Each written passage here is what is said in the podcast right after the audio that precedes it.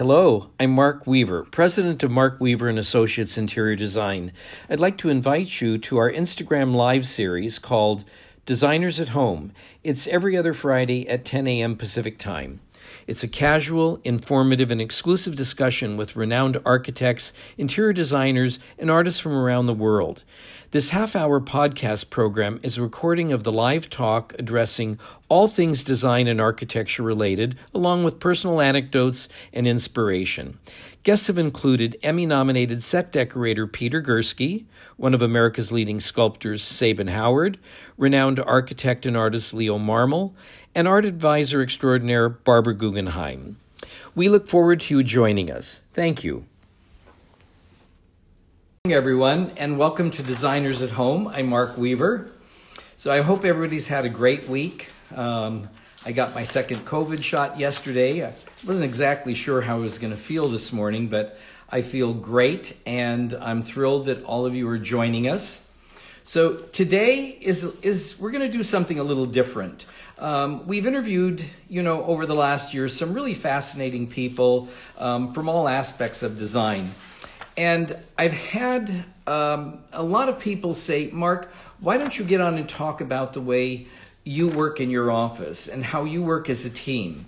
So this morning we've got a, a very special guest, my associate Daryl Wilson, and we're going to talk about how we collaborate in design and our views on design. So Daryl's going to join us now. Um, Daryl comes from an architectural background. He got his master's um, in architecture at Princeton, and there he is. Hi, Daryl. Hi there. Good it's morning, so funny Mark. to see you here and not at the office. It is very funny. but in an hour, we'll see each, each other at the office. It's true. So. Very busy day. anyway, um, I was just starting to give them a little bit of background about your education, but I think um, I think you could probably do a better job of that than I can. So, um, you know, Daryl, you and I both came from rather modest, a modest background. So, how did you get from St. Petersburg to Princeton? You know, I you know I was very fortunate because my mother was a very creative woman and was always a, making clothes and doing things for herself, and I watched that. And my stepfather was in construction, so I always wanted to be somehow involved in architecture or interior design, something really creative. And I, you know, I sort of was one of those kids that was involved in everything. And I, I did lots of stuff, lots of art projects. And the guys from the recruiters from Princeton came around and I applied and I got in. It, it was, it was pretty wonderful. And, you know, worked with my parents and all that to do as much as we could, along with grants and all that, and ended up doing undergraduate and graduate in architecture there. So, and who were some of your professors? Were there any notable architects? Oh, yes. So at the time, my undergraduate thesis advisor was Michael Graves. Oh, so wow. I was attending um, Princeton at the height of postmodernism uh-huh. which gets a bad rap. But what I think postmodernism did for me, at least, is allow me to look at things in a way that had more of a humanistic touch. So where people could actually occupy the space and come in, and so it had a little bit more relevance and not be cold and just and sort of machine-like. Mm-hmm. Yeah, but. So, and how long? How long were you in New York working? So after graduate school, so after I got my undergraduate degree in architecture, uh, a bachelor's, and then I got a master's of architecture. Then I moved to New York um, in 1984. Uh, it was an exciting time to be in New York. Um, it wasn't the New York that we know now, and a lot of stuff was growing and you know changing. And I was in New York from 84 to 96, so I was able to witness like all the the sort of structures and the the areas of Manhattan opening up and and and buildings. It was really exciting. And um, you you then you decided to change directions a little bit. Well, so, I, as well as I call it, it was my early midlife crisis. Um, so in 96, I, I'd always done art projects and take painting classes and tapped into that creative side of, you know, architecture and interiors. Uh-huh. Um, and at the time, I had shifted over from working from an architecture to an interiors. So I was I was trying to get a better feel of the expanse of the the creative possibilities mm-hmm. for you know building and living. So I decided I wanted to go back to art school and get a master's of fine arts, and that's what brought me to Los Angeles. And uh, why Los Angeles? What was appealing about Los Angeles to you? Oh, Los Angeles. At the time, the art scene in Los Angeles was very dynamic and very mm-hmm. accessible. So I, you know, was able to have, you know, all the notable professors from Larry Pittman, you know, to others that came to reviews. And it was just such a dynamic environment to be here and be amongst people who are really being creative. And you know, some of my classmates have gone on to be in the Biennale. You know, so they're they're really it was really a high level of creativity and thought. So so did was did you think that um, or were you pleased with the move um, to Los Angeles and and the change of direction? Well, the initially moving to Los Angeles was a little it was a little challenging. Uh-huh. You know, I was in a new place. I quit my job. Um, I was working, you know, at a, a very, you know, sort of well-known interior design firm at part-time while I went to school, and it was exciting because it exposed me more to, um, you know, it was Sally Sirkin Lewis, and she had both an interior design ser- um, service as well as the manufacturing. And at the time, the offices were down at the factory. So it, it, it introduced me to another level of craftsmanship. Yeah. Uh-huh. You know, so, and, you know, that, that was really, really interesting and fascinating. And it took me a couple of years to get used to New York, to Los Angeles, but it grew on me because you have so much more access to creative people, landscape, different influences. Plus, the weather's nice.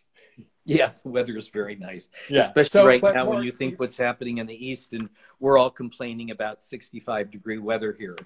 Yeah, yeah. But you Mark, know. your your background, you you did a lot of of the decorative arts. You know, how did that influence you in, you know, how you made your career? Well, um, I think, unlike you, I was a little lost at, at a younger age. I wasn't really sure what I wanted to do. And you know, Daryl, I had applied to two colleges for architecture because I had met an architect in town that um, my family knew. And I was really sort of um, interested and intrigued by what he did. And, um, but I wasn't accepted at either college. And, um, and I had talked to a friend of mine who had gone to an interior design college in Los Angeles. So I applied and was accepted, and that's how I got into the interior design field. And um, two years later, I found out that my school had sent out the wrong transcripts, which was why I was not accepted into architecture. So one of the reasons, um, you know, one of the things somebody has asked me, let's talk about how you guys work together. Well, I think one of the reasons we work so well together is that, you know, I have an incredible passion for architecture, as do you. And we both have a great knowledge of design and history and history of design. So, um, you know, I don't have the the architectural skills that you do. Your your skills are remarkable, and I got I have such respect for them. But but I do carry the same passion that you do for architecture, and in our business, architecture and, and interior design go hand in hand. They are essential to one another. You know, so, um, but anyway, I started in design and um, I immediately loved what I was doing. And after the first year of school, I got a job in the field. And then I went to work for a designer, and I knew that this is where I was going to be. So it's been, um, I've been very fortunate to be in um, a career that I love and just feels so natural to me. I, I, I, I totally agree with you, you know, yeah. and I think one of the things we really do share is both that passion for architecture and that passion for design because, you know, you know, we, we have different influences. You're a bit more of a neoclassicist. I'm a little bit more of a modernist. But I think that helps us look at each project with sort of fresh eyes in how we've worked together because it's very collaborative. It's very, you know, it's very interactive. One of the things that I found working in architecture when I was in New York is that architects can be a little rigid at rigid, times. Yeah, definitely. And, you know, a, a, little bit more concerned about what it looks like and, you know, the formality and so forth. And this came up once when I was um, working for an architecture, you know, office. And I got, I was responsible for bringing in the flowers. And one day I brought in some flowers and they say, oh, that's too decoratory. And it was like, what, what does that even mean? You know, it's, and what I found it, it, they were missing was there's a whole nother layer without you know going to being overly decorative that makes it more human that makes it more livable well i think know? that's what designers do to a project i mean um, if something does get too structured and too rigid um, in many cases, it's unlivable, it's cold, it's uncomfortable. Yeah. And I think what a good designer brings to a project, they bring the magic and the romance, and and they bring um, their talents that um, make the place come alive and make it livable and make it a home. Yes. And so there's a, a fine line between designing something that's so stunning it looks like a showroom and making it somebody's home. And I think you and I um, as much as as perfectionists as we are, um, we understand that there have to be elements of of our clients in the home, things that they like, photographs and memorabilia, perhaps family heirlooms, and we may not like them, but we we understand how important that is uh, to incorporate that into our clients' homes. Well, and it's also you know, and we've experienced this on several projects where you know you go how do you how do you really go into this room? Where's the bed wall? There's a door here there's a window there there's you know people live and they have stuff you know even the minimalists do. So right. how do you make it all work you know? So um what what do you think makes a successful design practice? What do you think makes us unique daryl? For for those of you that don't know, Daryl and I have worked together for over 21 years. Uh, Daryl's always joking that we're like an old married couple. So we argue with one another, we poke fun at one another, we collaborate on great ideas, um, and we try and make this process um, as enjoyable as we can, even through the stressful periods. But um, it's I have to say, Daryl, it's so great to have somebody to collaborate with, to bounce ideas off of, to support. And, and I can go to you and say, Daryl, what do you think of this? And you'll give me an honest opinion. Sometimes I don't want to hear it, but well, it's, it's but at no least I know you're telling the truth. Well, it's no different than you know if I'm sitting there drafting and designing something and detailing something, you'll look over my shoulders and go like, well, what's that? Now, part of it, and a lot of times it's in it, it, and this is one of the things I learned from being in art, being in a painting class, really, where at one point the the it was really the point was you need to look at it from a different perspective. If you're going to make something really wonderful, you need to be able to sort of step a little bit to the left, the right, and see if it works. And I think that was a metaphor for how we approach things and how you know you and i will look at we'll walk into a space and we'll go oh that door should be here this you know this should be different furniture and i think that's all part of the creative process yeah it is i mean it's great um, i know when we first start a project you and i will walk through a place and um, and i'm sure this comes from um, how many years we've worked together because we'll look at the space, we'll immediately know what's wrong with it. The doorways are in the wrong place, the windows are too small, there's not enough natural light in a room, the crown moldings are wrong, um, the fireplace is, is incorrectly done, whatever it is that's wrong with the room. And then um, from there, we talk about what is the client trying to achieve in this space. And, and so that's something that I think just comes from the gut. It's just at this point after doing this for so many years it's just something you know and understand. Yeah it's true. It's true. It's but you know it's one of those things you know and i think of one of the projects you know that we worked on where the client wanted to turn basically a very large ranch house into something that looked like the south of france and we both walked in you know you met with her initially and was like that's not really possible, but we can make it Spanish colonial very easily. Right, right. So it's that ability to look at something and go, well, it's not really this. And that was a really wonderful experience working with the client to to to to really have this evolve. Yeah, that was a that particular project was was pure magic, Daryl.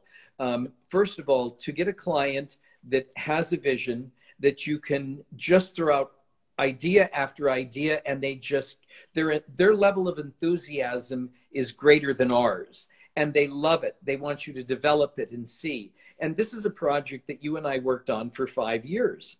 Yes. And um, and i have to say that um, we had an architect on the project but most of the interior detailing and interior architecture um, you did and when you go through this house and you see the attention to detail, um, it's remarkable. And that's really your brilliance, Daryl. That's what you bring. And um, and the clients, when they see it completed, clients are always complaining, "Oh, it's going to cost too much money." That, but when they see it and they see the completed results, they love it and they understand it. And you know that goes for um, how window coverings are going to be designed into a space. Do we create hidden soffits for window shades to come down to protect things from the sun? Um, where are vents located? Where are thermostats located? How are the ceiling details done? How do we light rooms without just a sea of downlights on the ceiling. That's one of I know you and I have it's one of our pet peeves is to go into a room and look up at the ceiling and it looks like Swiss cheese. There's so many more creative ways to light a room without destroying the ceilings. So And I think that, you know, you know, we're we're talking about um the Sanger residence and winery in Santa Ynez. Yes. And one of the wonderful things about that property is that as you walk in this house, you walk in and there you know, I believe they're 15th, no, five, fifth century mosaics. Yes. You know, that flank, uh, you know, the walls, and then there's a beautiful glass floor that looks down to the wine cave. You know, the wine cave was something we totally created, but it's all veneered in, you know, Santa Barbara stone and it has this rich, wonderful, you know, feeling to it as you walk into the house.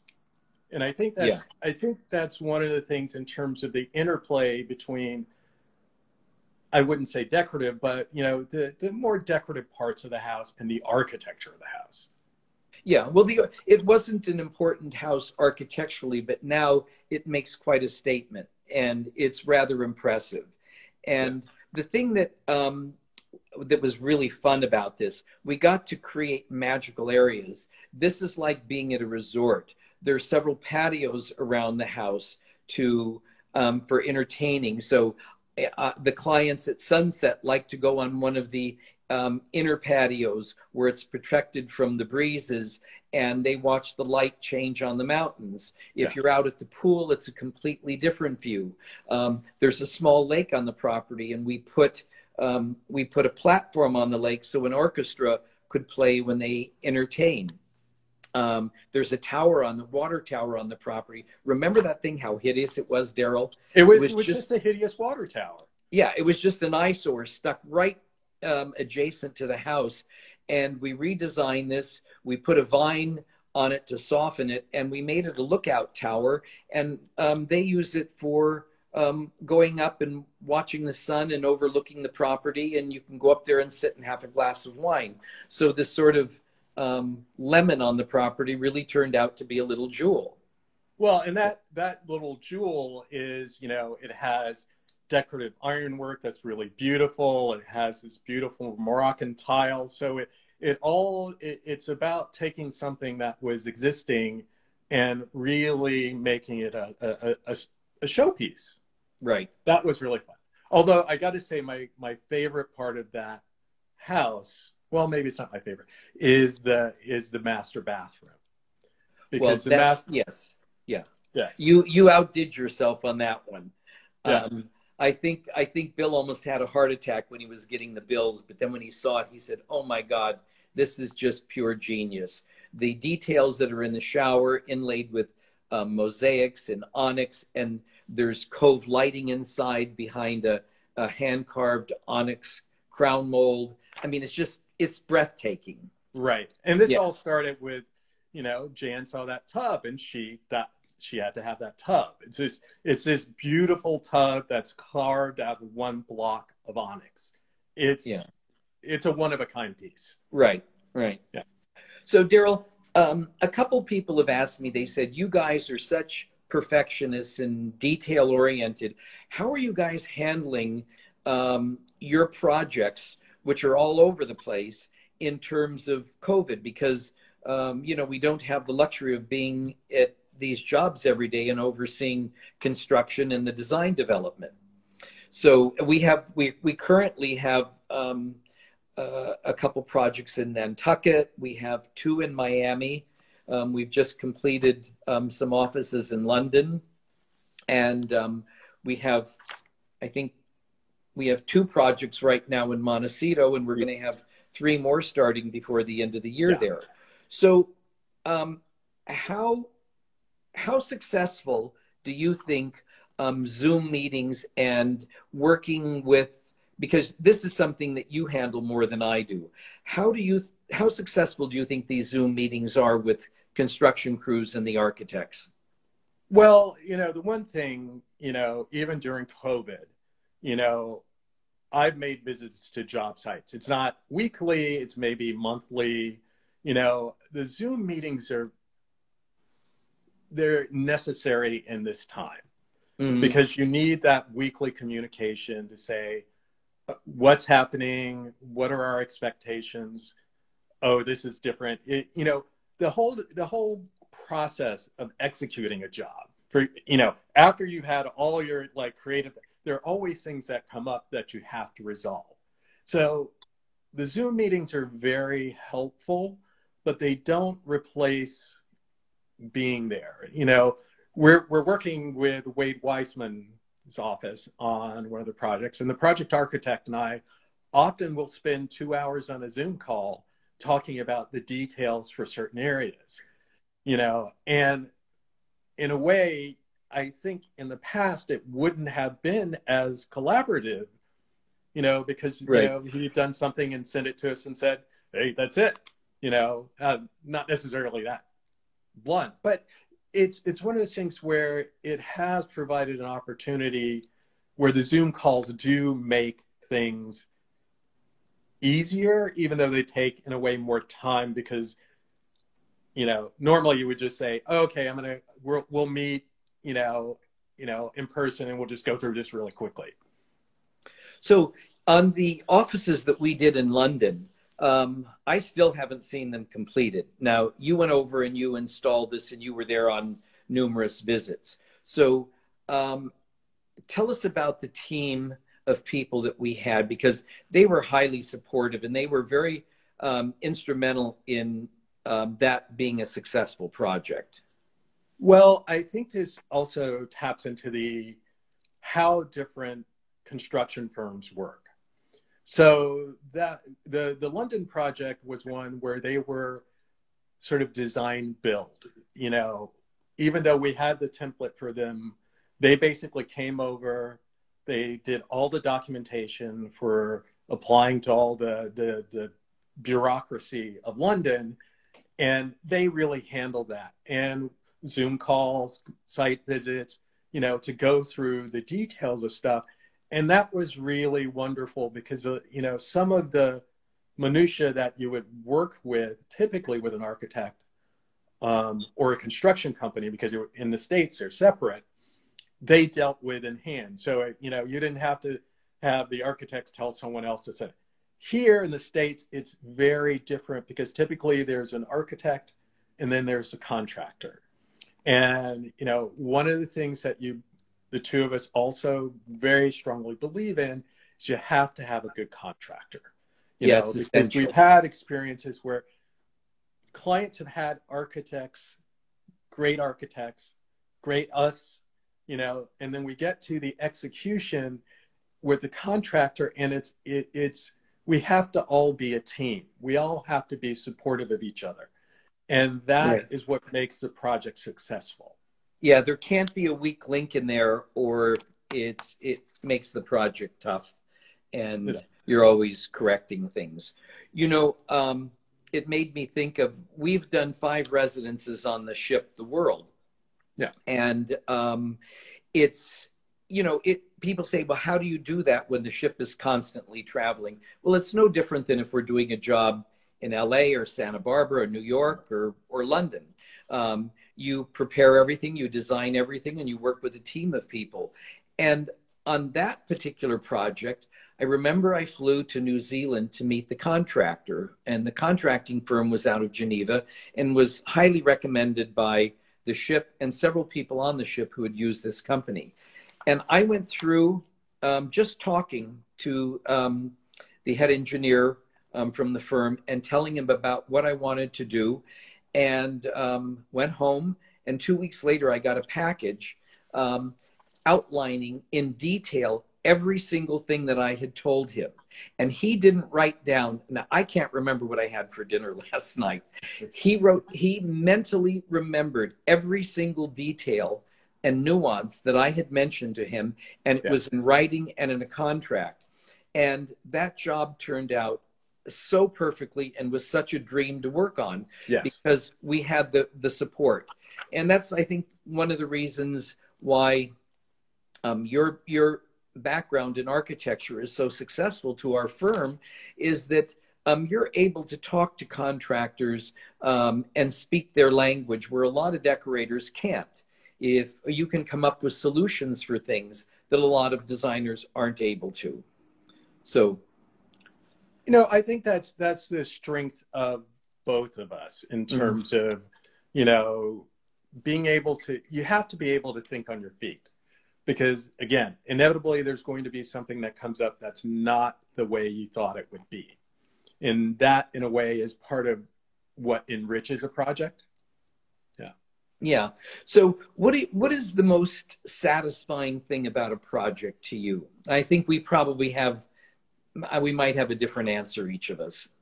Oh i don't know. You know it's it's when, when i'm in process when you're going to the job sites when you're doing the installation you know when you're trying to get rid of a jill floor lamp which is you know that's an old joke. So it's when the, you know the most exciting part for me is when the client comes in and they see it for the first time. So yeah. the the months years sometimes of you know spending days looking at you know going to stone yards looking at you know a gazillion different you know limestones or onyxes you know with a client you know or taking them out shopping with fabric.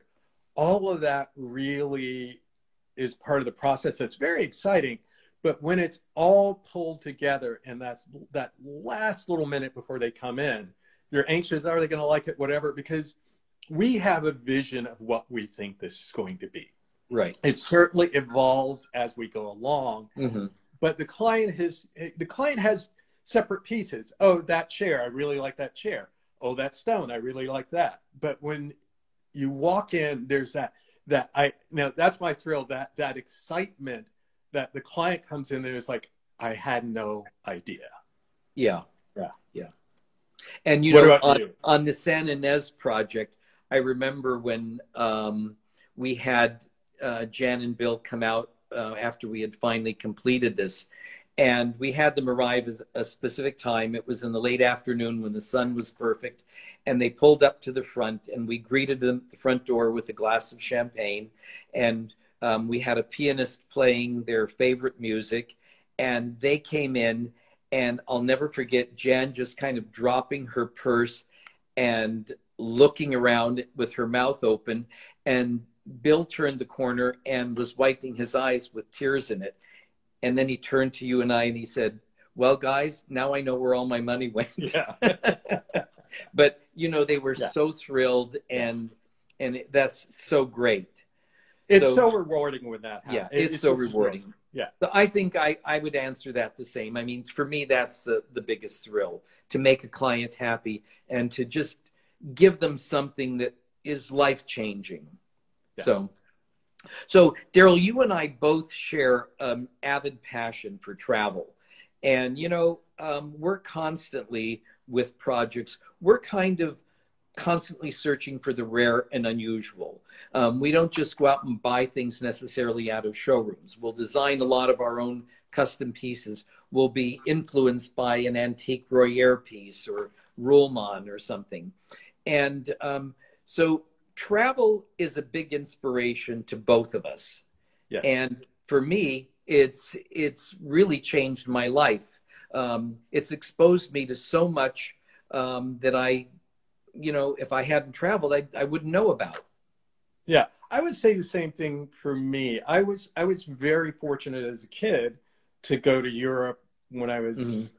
12 or 13. You Mhm. know, and I was in a boys choir and it it really opened my eyes up and like there's a whole nother world out there, you know, that Mhm. you you know to experience. And it wasn't just visually, it was culturally, you know, I I remember the the first time as an adult that I went I was in Venice and I walked through and being in architecture school you study a lot about architecture and you get all the you know you get all the images the slideshows you know the lectures but there's nothing like walking into a space or walking into a city and seeing you know the Venice canals or seeing you know one a Palladian church or building or any of those things it, it's it's life changing Yeah, you smell it, you feel it, you touch it, you feel the energy. It's remarkable. Yes. Um, and uh, so when this whole COVID thing is over, where where would you like to travel? Where's what's Oh. going to be your next trip? I don't know. I mean, so the the last trip I took, you know, for fun was to, you know, Israel and Jordan, which was phenomenally just life changing in terms of seeing, you know, and being there and seeing a lot of, you know, you forget that the Romans were everywhere, so they're Right. everywhere, and Right. some very well intact ruins in the middle of functioning cities. It just I, I find it amazing. So I don't. I mean, where would I go? I don't know. I don't know. I I I really want to go back to Paris. You know, because I I mean I feel like Paris is one of those places that you can never get enough of. You know, in terms of the architectural history, the art history, there's just so much there. And this goes back to the art of being in the museum where there's the water lily room, where there's Right. a special room that's and it you, you can't you know I'd seen parts of it at MoMA, but to be in that room was so phenomenal with it surrounding you, you know. So maybe Paris. Okay, so our associate Antonio just he's Brazilian. He just put up on the screen Brazil. I think you might be a little partial, Antonio, but I need I don't think either of us has been to Brazil. no, no. No. Although I love South America. Yeah. Yeah. I think I think go, after Mark? being cooped up for the last year, I'm ready for something tropical. I'm ready for a trip to Tahiti, I think. And then as always, I can't wait to get back to Italy again. So um, you know, Daryl, you're I, I always tell everybody, you're so charming and you're so articulate and you're so good at this. I think we need to have you as a host on Designers at Home in the next few weeks. I think it's time I'd for you to do a couple of these. Yeah, How about Yeah. that? that would be awesome. All right, Yeah. good. And again, then it'll bring another and a fresh perspective to the program. Yeah. So I think it's good. So our time is about up. I hope you guys have have enjoyed listening to Daryl and I go back and forth.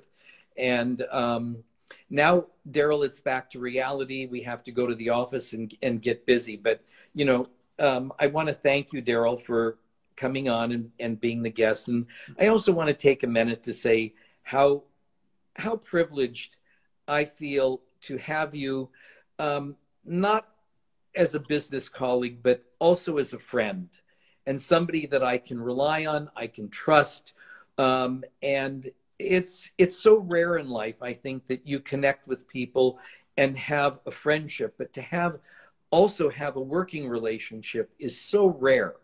Yeah, yeah. I, I would say I have to say the same. You know, one of the things that for me in life is always, you know, you you want I want to be around people who enrich my life, you know, and bring bring something nurturing and joyful to my life.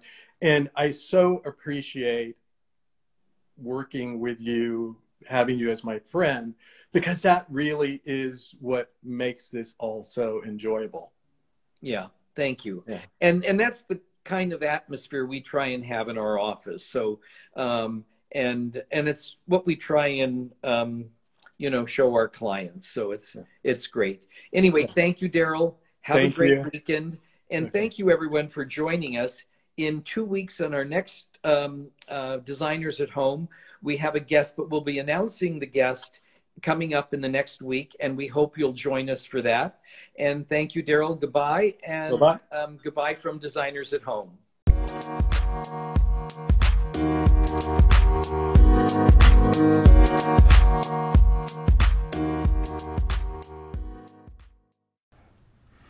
Thank you for listening to Designers at Home. Follow us on Instagram at Mark Weaver and Associates to listen to live or subscribe to this podcast. If you found this podcast valuable and insightful, share it with your friends, comment, and subscribe. We are also on YouTube at Mark Weaver and Associates. Thank you.